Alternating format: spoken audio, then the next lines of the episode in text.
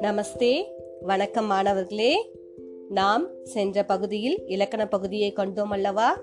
இன்றைய பாடப்பகுதியாக இந்த கேட்டொலியின் மூலம் புதிய நம்பிக்கை என்ற பாடத்தினை பற்றி கேட்கவிருக்கிறோம்.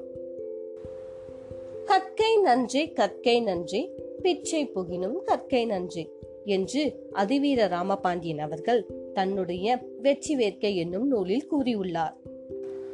கருத்திற்கேற்ப புத்தகம் ஒன்று ஒரு சிறு பெண்ணுடன் வாழ்க்கையை நெடுக பேசிக்கொண்டே வருகிறது.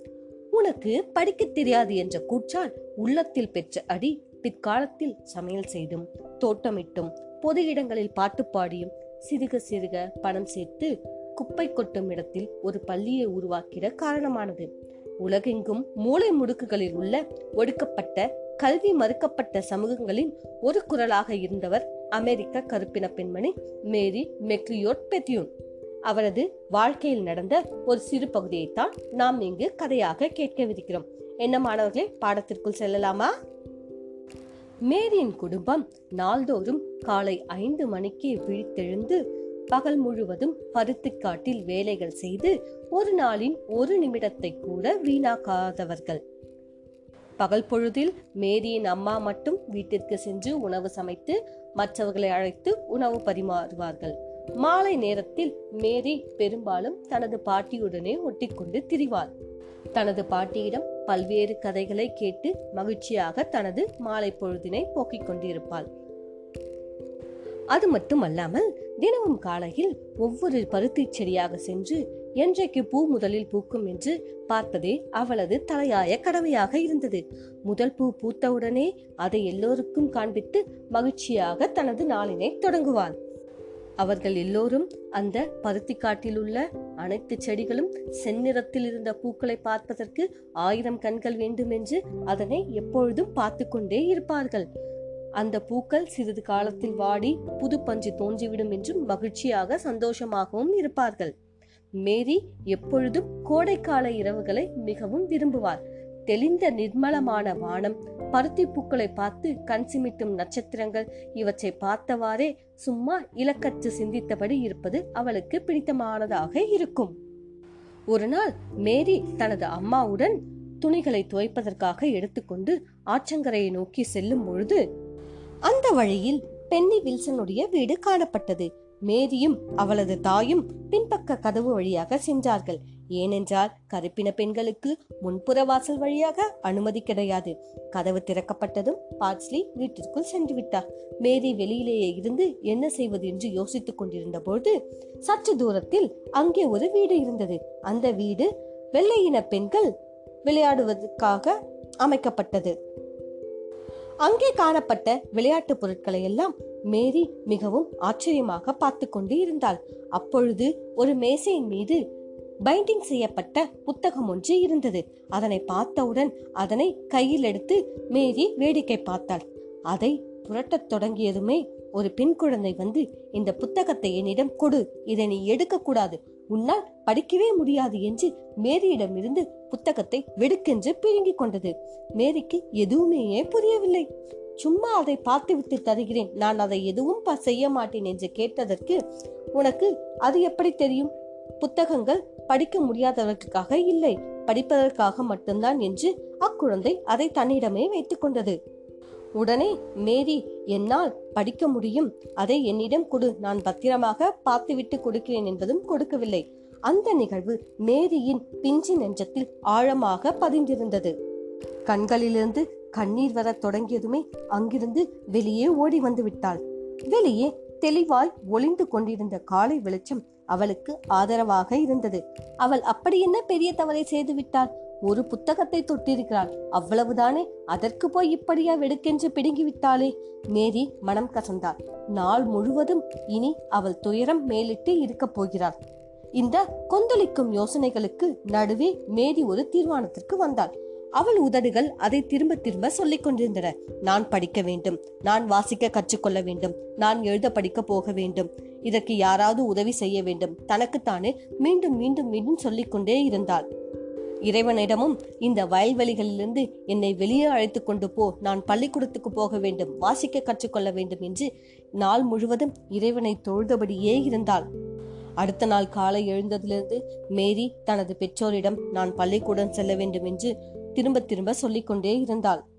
அதற்கு அவரின் தந்தை இங்கே எந்த ஒரு பள்ளியும் கிடையாது புத்தகங்கள் இல்லை எந்த ஒரு ஆசிரியரும் இல்லை. இங்கிருந்தெல்லாம் பருத்தி விளையும் பருவ காலம்தான். அந்த பருவம் முடிந்ததும் இன்னொன்று அது முடிந்ததும் மற்றொன்று. பின்பு அதன் பிறகு அந்த பருத்தியே நம் வேலையாக செய்து கொண்டிருப்போம். நீ படிக்க வேண்டுமென்றால் பள்ளிக்கூடத்துக்கு செல்ல வேண்டும். பள்ளிக்கூடமே இல்லை என்று தந்தை திரும்ப திரும்ப அவளினுடைய மனதினை தேர்ச்சி கொண்டே வந்தார். சிறிது நாட்கள் கழித்து அவர் வீட்டின் வாசலின் முன்பு சில நாட்களுக்கு பிறகு யார் என்று அறிமுகமில்லாத ஒரு பெண் மேரியின் வீட்டு வாசலில் நின்று கொண்டிருந்தாள். அதை பார்த்த மேரி யார் என்று வினவுவதற்கு நான் மிஸ் வில்சன். உன்னை போன்ற குழந்தைகள் படித்தாக வேண்டும். உன்னுடைய இந்த பருத்தி எடுப்பு வேலைகள் முடிந்தவுடனே எவ்வளவு சீக்கிரம் முடியுமோ அவ்வளவு சீக்கிரம் மேய செல்விக்கு வர வேண்டும் என்று கூறினார். மேரிக்கு அதை கேட்டு மிகவும் சந்தோஷம். மேரி தினமும் காலையில் பருத்திகளை விரைவாக எடுத்துவிட்டு மாலை நேரத்தில் புத்தகத்தை எடுத்துக்கொண்டு படிப்பதற்காக சென்று தினமும் இப்படியே நாட்கள் தொடர்ந்து கொண்டிருந்தது. அவள் வீட்டில் இருந்த பைபிளை எடுத்து இனி நானும் அனைவருக்கும் இந்த பைபிளை படித்து காட்டுவேன் என்று மேரி அடிக்கடி முணுமுணுத்து கொண்டாள். அவளது தந்தையும் உடன் பிறந்தவர்களும் அவளுக்கு எழுதுவதற்கு படிப்பதற்கு தேவையான பொருட்கள்லாம் வாங்கி கொடுத்து உதவி புரிந்தார்கள். மேரி தினமும் மேய செல்விக்கு போய் வர ஐந்து மைல்கள் தூரமானது. அந்த புழுதி படித்த சாலையிலே தான் தினமும் பள்ளிக்கு சென்று வந்தாள். மேரி ஜான் தான் பெற்ற புதிய கல்வியினால் முக்கியமான ஒரு நபராக மாறிக்கொண்டிருந்தாள். அவளால் இப்பொழுது கணக்கு பார்க்க முடியும். அவளுடைய அக்கம் பக்கத்தவர் கருப்பின மக்கள் வெள்ளை நிற மக்கள் இருவருமே சம்பள கணக்கோ கொடுக்கல் வாங்கல் குளறுபடியோ எதுவென்றாலும் மேரியிடமே கொண்டு வந்தார்கள். கருப்பர்களுக்கு எழுதவோ படிக்கவோ தெரியவில்லை. தங்களுக்கு கொடுக்கப்பட்ட சம்பளம் உண்மையில் நியாயமான தொகைதானா என்று கூட கணக்கிட தெரியவில்லை. வெள்ளைக்காரர்கள் எதை கொடுக்கிறார்களோ அதை வாங்கிக் கொள்ள வேண்டியவர்களாகவே இருந்தார்கள் கருப்பர்கள். பள்ளி கல்வியின் மூலம் மேரி மேலும் மேலும் புதிது புதிதாக பலவற்றை கற்றுக்கொண்டு வந்தாள். தனது பாதையில் அவள் வெகு வெகுவாக உயர்ந்து போய்கொண்டு இருந்தாள். பள்ளிக்கூடத்தில் சில வருடங்கள் ஓடிமறைந்தன அந்த வருடத்தின் கடைசியில் மேரிக்கு பட்டமளித்தல் இருந்தது. இதுதான் தங்கள் வாழ்க்கையில் காணும் முதன் முதலில் பட்டமளித்தல் விழா என்பதால் மேய செல்விக்கு மக்களுக்கு அது மிக மிகவும் முக்கியத்துவம் வாய்ந்த ஒன்றாக இருந்தது. பட்டமழுப்பு விழாவின் மிக முக்கியத்துவம் வாய்ந்த பகுதி என்பது டிப்ளமோக்களை வழங்குவது. மதிப்புமிக்க வெள்ளைத்தாளில் சுருளில் இந்த பட்டம் பெறும் மாணவர்கள் எழுதவும் படிக்கவும் கூடியவர்கள் என்று எழுதப்பட்டிருக்கும். மேரியின் பெயரை சொல்லி கூப்பிட்டார்கள். மேரி தன்னுடைய டிப்ளமோவை வாஞ்சையுடன் பெற்றுக்கொண்டால் பூ போல அதை ஏந்தி தனது நெஞ்சோடு அணைத்துக் கொண்டாள். மேஜையில் இருந்த புத்தகத்தை தான் கையில் எடுத்தபோது அதை ஒரு சிறுமி பிடுங்கிக் கொண்ட அந்த நாள் நினைவில் ஆடியது. உன்னால் படிக்க முடியாது என்று அவளை துயரப்படுத்தியதற்கு இனி ஒரு எந்த ஒருவராலும் ஒருபோதும் முடியாது என்பதில் அவள் பெருமகிழ்ச்சி அடைந்தாள். விழா முடிந்தது. இறைச்சலும் சந்தோஷம் நிறைந்த சூழலில் மிஸ் வில்சன் மேரி ஜோனை தோளோடு அணைத்தபடி அவரை வாழ்த்தினார். இப்பொழுது மீண்டும் நீ என்ன செய்ய போகிறாய் என்று கேட்டதும் எனக்கு தெரியவில்லை மிஸ் நான் என்னுடைய படிப்பை தொடர விரும்புகிறேன்.